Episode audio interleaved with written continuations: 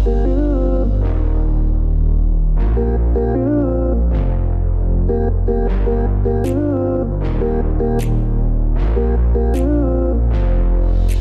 welcome to Good Friday here at the Granary. And uh, tonight, what we're doing is um, we're going to have four smaller talks tonight, and each one is about this theme of it is finished. And it is finished to the words that Jesus cried on the cross just before he died. It is finished, and it's good to know what is finished because if you don't know what is finished, then you won't be able to live in the finished work of Christ on the cross. And so many people can know he cried out, It is finished. But if you don't understand what it is, and tonight we want to have a look at what it is. And I really believe that as we look at it, for each one of us here, God is going to speak something to us. So we're looking at four aspects of what is finished. And the first one we're looking at tonight is this that their condemnation has finished. And there's this beautiful verse, powerful verse, Romans 8, verses 1 and 2. And it says, There is therefore now no condemnation for those who are in Christ Jesus. For the law of the Spirit of life has set you free in Christ Jesus from the law of sin and death. Let me read that once more. There is ne- therefore now no condemnation for those who are in Christ Jesus. For the law of the Spirit of life has set you free in Christ Jesus from the law of sin and death. And what you're seeing in that passage, in those two little verses, is the law is mentioned. There's two types of law, and those two types of law actually represent two different types of kingdoms. And you and I can choose which kingdom that we live in. There is the, the kingdom of, I call them the kingdom of grace and the kingdom of fair. In the kingdom of fair, everyone gets what they deserve, and in the kingdom of grace, everyone gets what they don't deserve. And you get to choose which one you want. In the kingdom of fair, the kingdom of fair is um, the one that is the kingdom of this world. And if you, um, when you read in the scriptures, Jesus says, for instance, in this world you would have trouble, and that world, that word world, comes from the Greek word cosmos, which is spelled with a K, and we translate it to with a C, which basically means an order, a way things are put put together. So basically, in this world order that we live in, under the prince of darkness, there is trouble. And in this world, it's fair. You get what's fair. That's why there's accusations and condemnations in this world order. And you only have to turn on the television to discover that's true. The world is full of accusations and condemnations, and no matter what we do, we stay in this world of trouble. Or you can live in God's kingdom, which is the kingdom of grace, and it is marked by grace and forgiveness and love and joy and peace and the fruit of God's presence being there with you. And you get to choose which one you live in. God does not force us into one. But when Jesus says it is finished, he opened the doors wide for those who would want to enter into that kingdom of grace to be able to enter into it and walk out of the, the world of condemnation. One of the mistakes that we make, and particularly as Christians we can make, is dividing the world into good and bad people. And sometimes you do think that. You can think that because you found Jesus and He's changed you, that you've become a good person and other people are bad people. Or you may not be a Christian, but you still divide the world into good and bad people. But there are no good and bad people. There's actually no good people. I'm sorry to burst your bubble, but if you're sitting here today and you think, no, I am a good person, it's not the case. It's not the case. There are no good and bad people. They're all people. There are people who try to prove that they're good, they try to prove that they're good by their intentions, and there are people who recognize that they're not good and they humble themselves before God. And we're all the same. None of us are good. Sometimes we think we're good because we meant to do good. So if you're driving along and you've got your music up and you're not watching the speedo, and then you get pulled over because you're going 10 k's over, and you say, I never meant to do that. The policeman doesn't say, That's okay then. See you later, because um, you still did the wrong thing. And all of us know that we are not good people. We just don't like, there's a shame in understanding, in believing that we, we are not good people. And so, because of this, we don't understand what this, um, his forgiveness really is. And I'd like to suggest, let's go back to this um, Romans 8 1 and 2, that it's actually a legal situation we're talking about. It's a legal forgiveness let's consider that given God's status as judge and ruler, we think of him as our father and he is our father, but he is also judge and ruler of the world. It's more accurate to think of his forgiveness as a legal pardon by a ruler rather than on the analogy of the forgiveness extended by a private person. Because what we get wrong in, the, in understanding his forgiveness is this we think that he changed his attitude towards us. So if you and I have an issue with each other and we're angry with each other, but then we sit down and um, we choose to forgive each other, we soften our hearts towards one another, and we choose to um, say, That's okay, I forgive you. And you say, That's okay, I forgive you. And um, well, let's forget it and we'll move on our way. That's not the sort of forgiveness we're talking about here because that's a change of heart towards you. But God's heart has never changed towards you. And this is the key thing. We bring God down to our standard and think of He forgives us because He is offended, but He's not offended.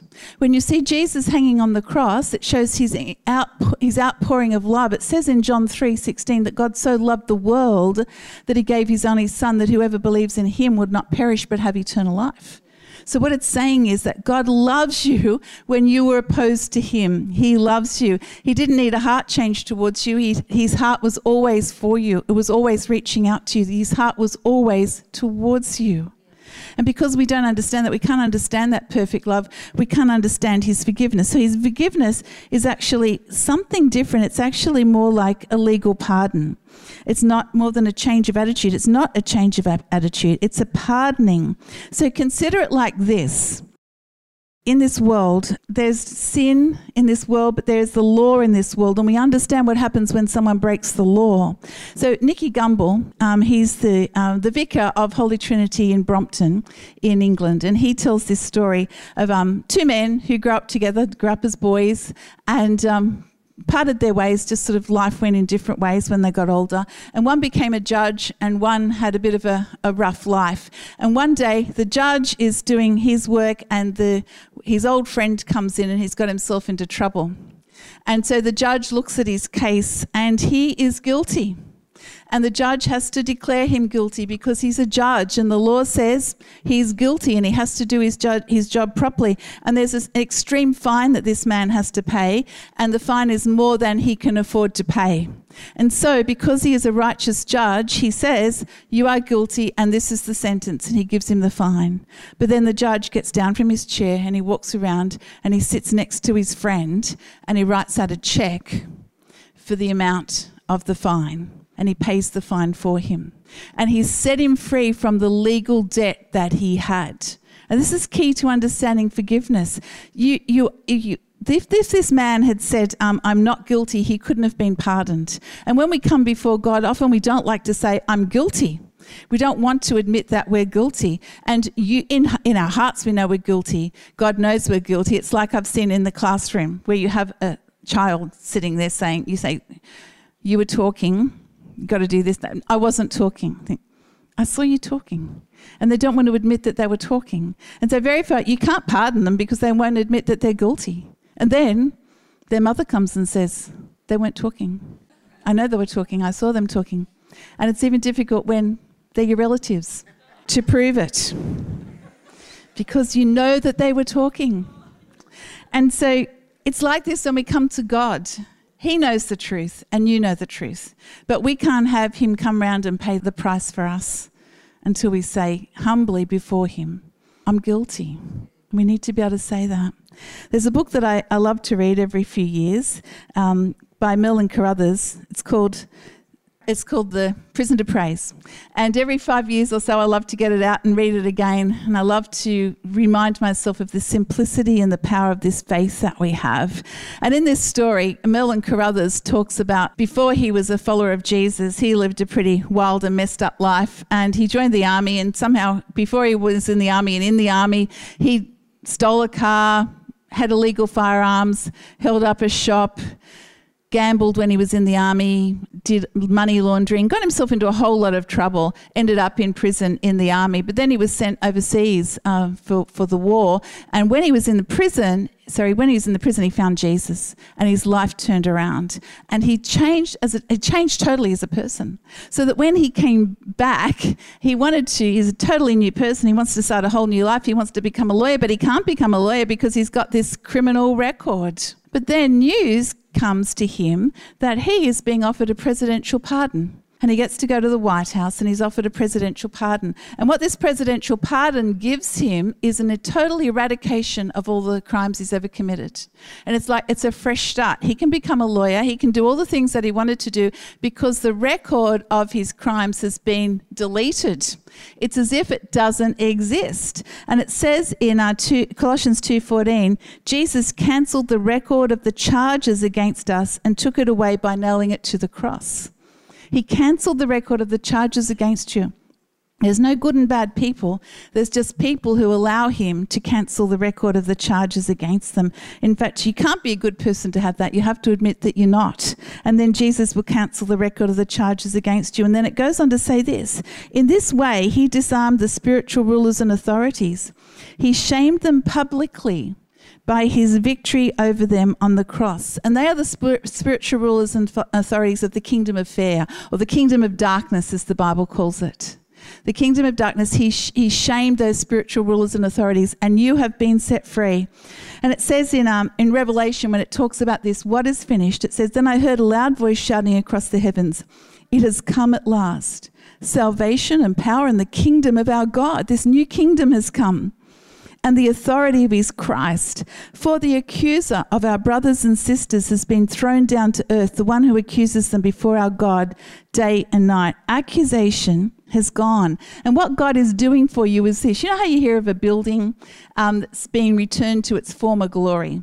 It says in the scriptures that all of us, all of us have sinned and fallen short of the glory of God. There's not good and bad people. There's just all people who aren't what we could be, aren't what we were designed to be. But as we come to Jesus, He renews us and He's restoring us, if you like, to our former glory. He's restoring us to what we're meant to be.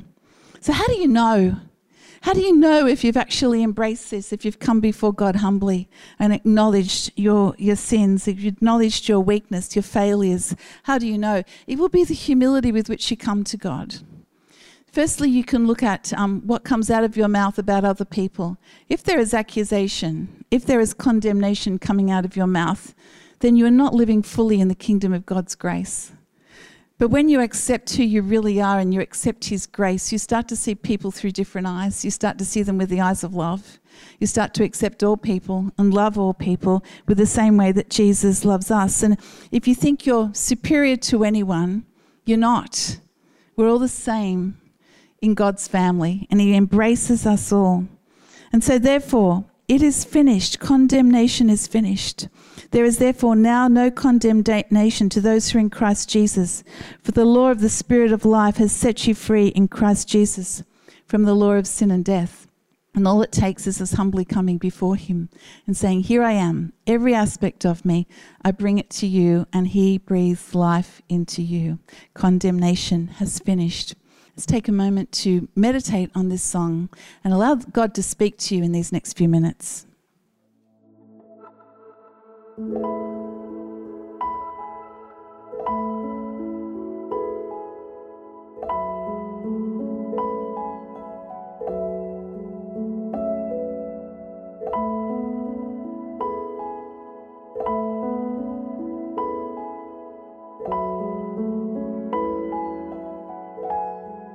Moment, we're going to take communion, um, but I just wanted to speak quickly about how um, the cross brings a finish to isolation. Anyone who's uh, had COVID will know that isolation is the worst part of it. And so, for that reason, I just don't test anymore. Uh, no, I'm, ki- I'm kidding. But, uh, but isolation is really terrible, and it's because it's not what we were designed for. And uh, we are actually designed to be in community. And communion is meant to be a communal experience and not just being in the same room together. Because, you know, you can be in a room with a lot of people and you can still feel incredibly isolated. And that's because there's this breakdown in in who we are as as people. And Good Friday is a story of love, but it's also a story about hatred as well. And right through the Bible, we see this story about the hatred which exists in human hearts from, from one human to another human. And it begins right back in the book of Genesis, which is the first book in the Bible. And we see um, Cain and Abel, who are the, the sons of Adam and Eve. And there's a story uh, right in um, Genesis chapter 4 where Abel brings forward an offering and Cain brings forward an offering to God. And Abel's offering is accepted and Cain's is rejected. And, and what begins to grow in Cain's heart towards his brother is hatred. And it comes like this sort of force, which God says is like a, an, an animal crouching at the door, ready to pounce. And sure enough, Cain, when he gets a moment, goes out and murders his brother.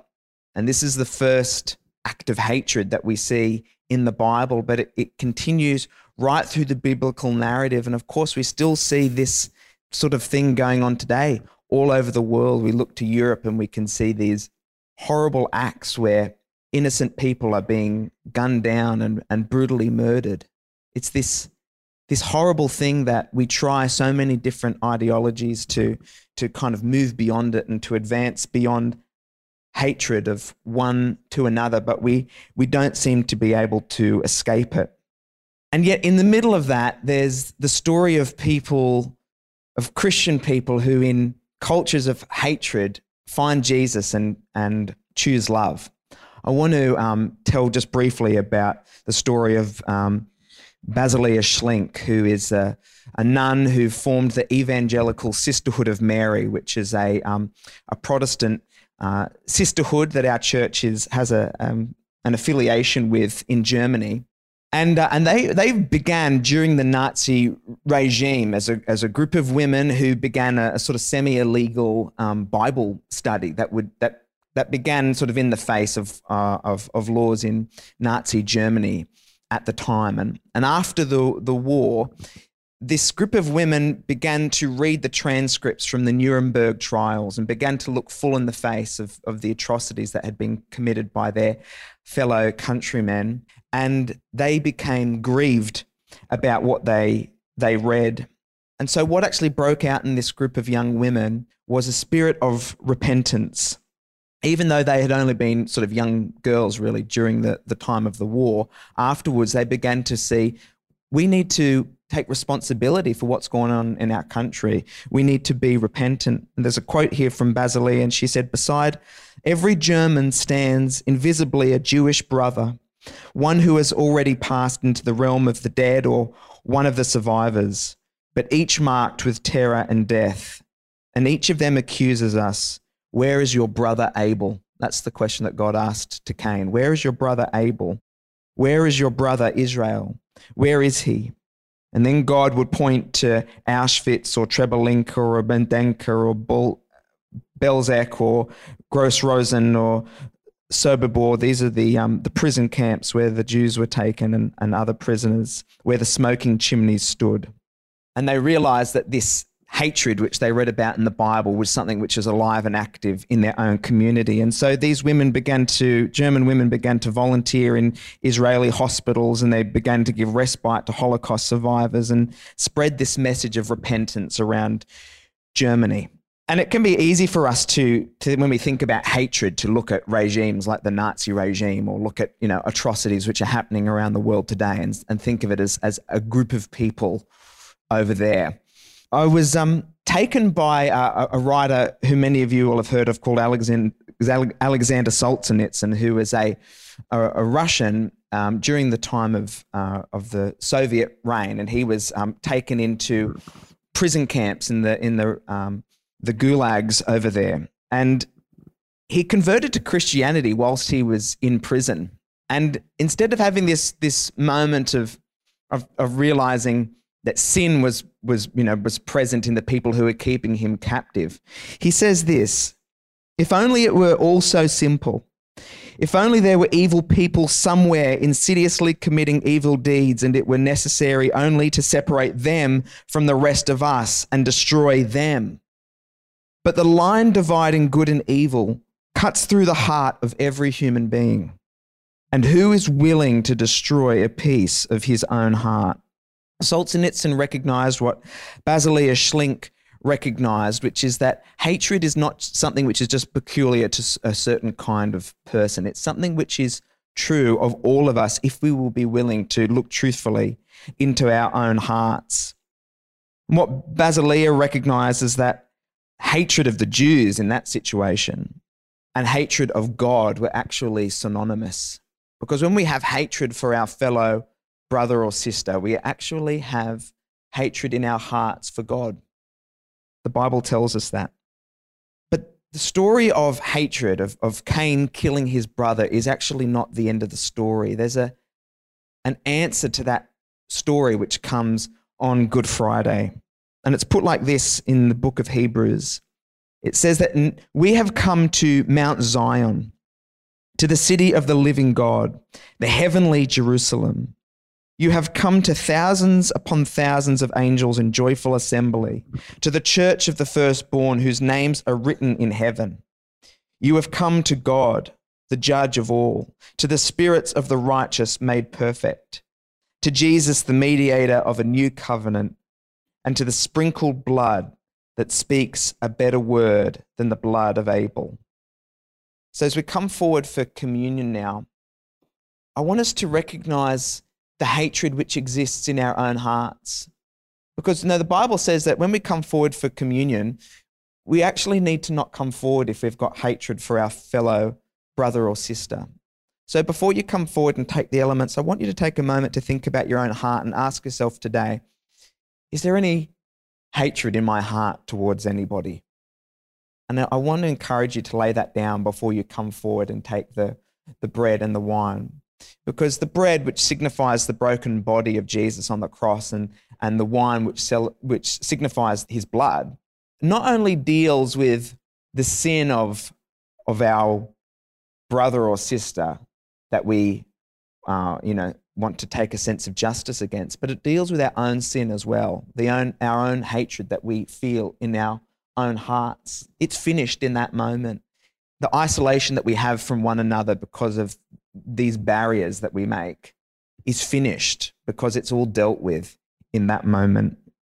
So, in your own time, I want you to um, come forward and take the bread and the wine. And there's stations around, and the station over here is the gluten free one and uh, but come and just take one and let's sit down and let's take it together as one group of people so come forward take the elements and then in a moment we'll we'll take it all together Morning,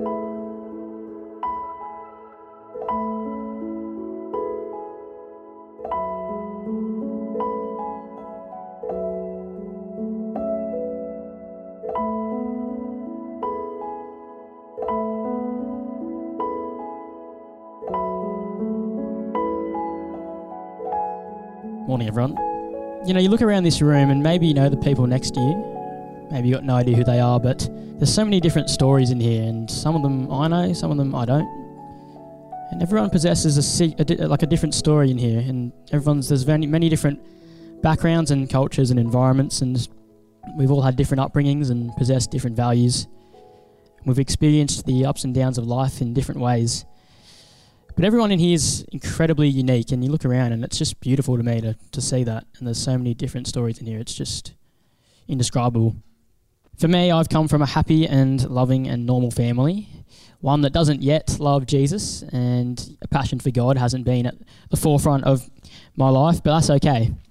I became a follower of Jesus primarily through my school, which is St. Philip's. And if you don't know, St. Philip's is a place that is filled with God. It's a place where our teachers love our students uh, radically and unconditionally, and God is at the center of every decision that's made. And when you put someone in that school, in a place like that, people get moved.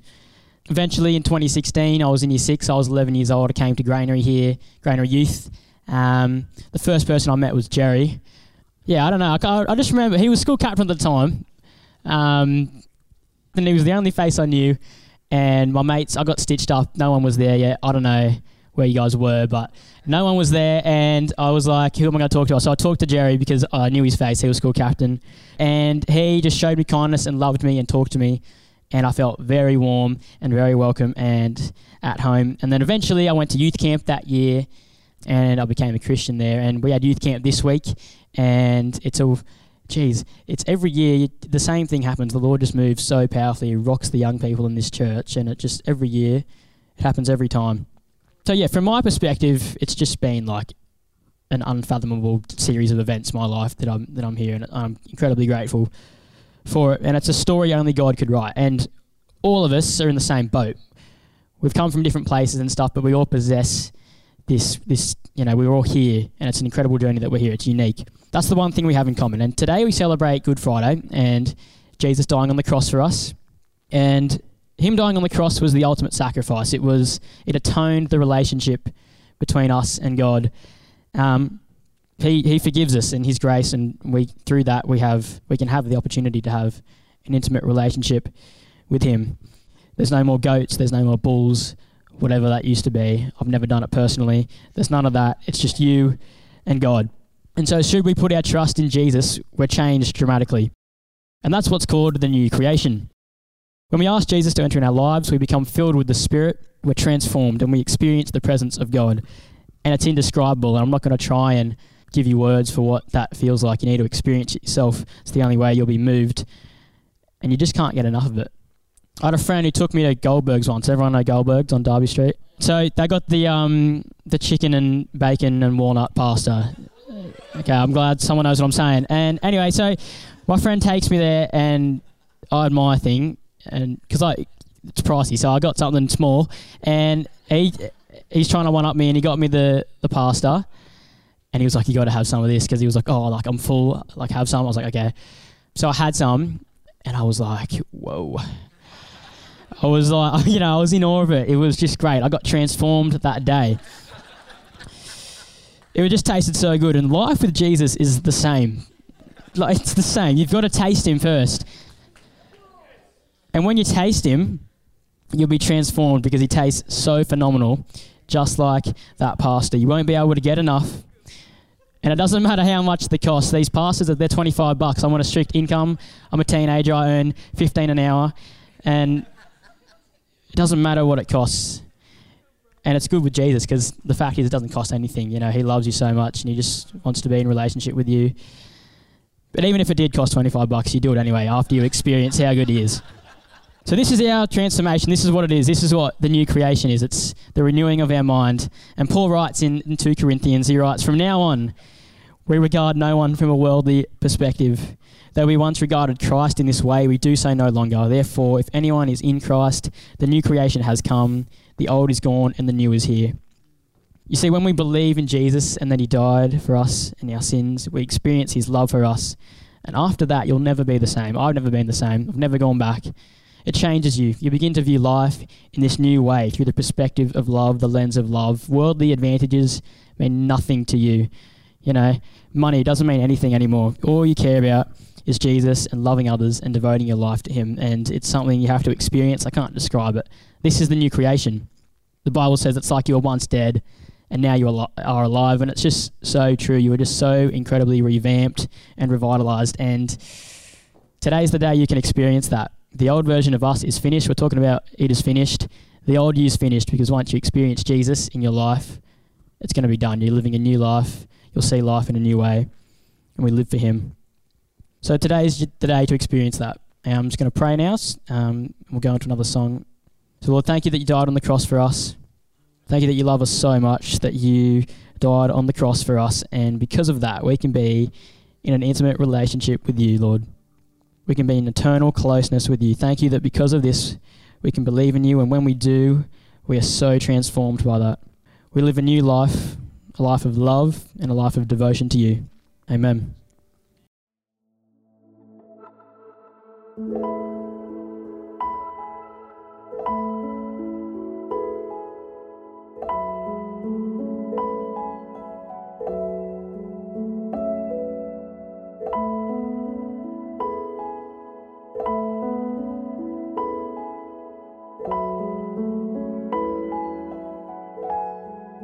Be seated. Eternal damnation. It is finished. Soft sand slid under his feet. The air was pure and fragrant, redolent with the life it carried as he breathed it deep into his lungs, his body regaining its strength as he felt the lifeblood coursing again through his veins. Three days he had spent in the grave, bound and lifeless, as his spirit travelled far, descending into the darkest reaches of Sheol on its vital journey. His mission? To reclaim the keys of death and hell, those vital keys upon whose ownership the whole of creation depended. In a contest that cost his life, he was winning them back. And in doing so, releasing mankind from the chains of their certain damnation. Thereafter, should they choose, they would walk in the victory of the new life that he had won for them through the act of his death and the miracle of his resurrection. As he strode through the blackness, he remembered his own words, desperate pleas as he faced the horror ahead. If it be possible. But it was not possible. He'd always known that. He'd chosen before the beginning of time to walk this route. Resident within him was mankind's destiny. As he moved soundlessly through the long night of the underworld, the exhilaration, the glory of doing his Father's will sustained him. He knew this was a walk of triumph, of ultimate victory already won through the laying down of his own life. His thoughts dwelled on the love and grace of his Father's heart toward those he came to save. The Imago Dei, humankind, God's very image. His deep anguish and heart wrenching desolation surrendered in obedience through the pouring out of blood and sweat and tears, had become Father's mightiest triumph and humanity's perfect salvation. And there ahead, gleaming softly in the gloom, lay the keys, lost eons ago. No, not lost, blindly surrendered to the thief whose tailored lies had deceived and defrauded the imago Dei of eternal life, bringing eternal damnation to the race of man. And incredibly, there was no guard. The captor of the keys and human life, in his arrogance and vanity, now so sure of his victory, no longer felt any need to post a sentinel. He had destroyed the Lord of glory. The Father's final trump card was dead and in the grave. The adversary, so certain his rights to the keys would never, could never again be challenged. Silently, the scarred hands of the carpenter reached through the shadows, and his fingers closed around the keys. Laser light blazed through the night, blinding the accuser, destroying the darkness, brilliance obliterating doom and damnation forever, and the screams of horror as realization dawned on the father of lies howled down through the centuries. Their Savior is alive. It is finished.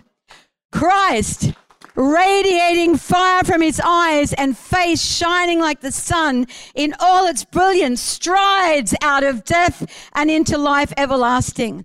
And with him, falling into line behind. A mighty army of believers follow in his steps as generation after generation rises to take their place as the saints of Jesus Christ, whose lives he bought with his own life. It is finished. The ancient enemy is defeated once and for all, and Jesus is crowned Lord of all. And because his love has infused everything that he did within his sacrifice with the love of all mankind, with no differentiation, with no differentiation, it is finished for all who believe. All those things that bind and discourage us, the things that damn us, are robbed of their power because that fight to the finish finished off our enemy. When Jesus said, It is finished, he meant it for us. Do you know on your chairs there's a piece of paper and there's some pens? And um, it's amazing paper actually because when it goes into water, disappears. And so the idea is for you to take that piece of paper and write on it something that you are believing is finally finished because of the death of Jesus Christ and his resurrection life. Write it on there, fold it into uh, if you know, if you're unsure of what to write, maybe fear is plaguing you. Maybe rejection or bitterness. Maybe it's just really hard for you to get over those things that happened to you and that were done to you or by you.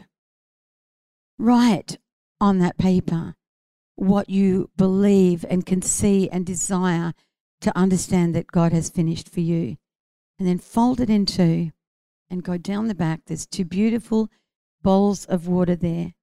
And just put your piece of paper in there and see it disappear because it is truly finished. What Jesus did on the cross for us finished off our enemy. Somebody's going to give you also a little um, a little tract from Basilea Schlink as well, and something maybe that you can just take home and hold in your heart. So please go ahead and do that. If you've written that down already, go and just put it in the water and watch it become null and void.